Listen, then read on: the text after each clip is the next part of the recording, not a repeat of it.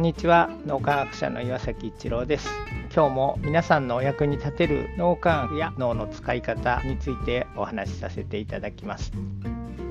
どうしたらやる気になるのかっていうのは、これはもちろん自分もそうですし、それから一緒にアクティビティをしてくれてる、職場だったら仕事をしてくれてる人のやる気を高めていくって何が必要なのか、そのためには普段からの信頼関係がすごく大事で、お互いを思いやってっていうところの日々を行っていくことで、やる気ってやっぱり高まり続けるし、自分でもやってみようって自主的に動けるようになるしっていうところ、やる気を高めるっていうところでも改良改善繰り返す、改めて大事だなって、信頼関係というのはベースにあるので、そのための行動を普段から取る必要がある。それぞれの皆さんの素晴らしいところを見て、こんなとこ素晴らしいですねとか、いつも頑張ってくださってありがとうございますとか、いてくださるだけでありがたいですみたいな、そういうことも含めてですね、信頼関係を深めていく。そしてみんなの心が一つになってきてるなっていうところで、やっぱり未来のイメージですね、こういう理想の世界をみんなで作っていこうよとか、こんな風な夢を実現しようよとか、今大変な状況にあるけどこの困難をみんなで乗り越えていこうみたいな、こう未来の素晴らしい姿、イメージができるような、そんなことを皆さんにお伝えすることで、それぞれの人が素晴らしい才能を発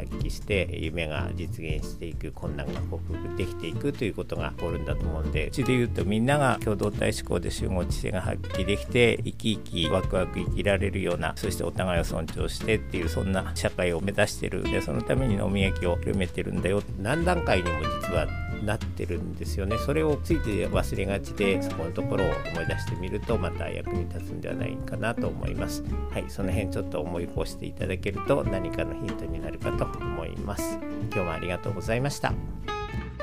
この3分脳みやき気に入られた方は、メルマガでも脳みやきのことを発信していますので、脳みやきメルマガ検索してみてください。どちらからも脳みやき、あるいは最新の脳科学のことを学んでいただくことができます。皆さんのお役に立てると嬉しく思います。今日も素晴らしい一日をお過ごしください。脳科学者の岩崎一郎でした。ありがとうございました。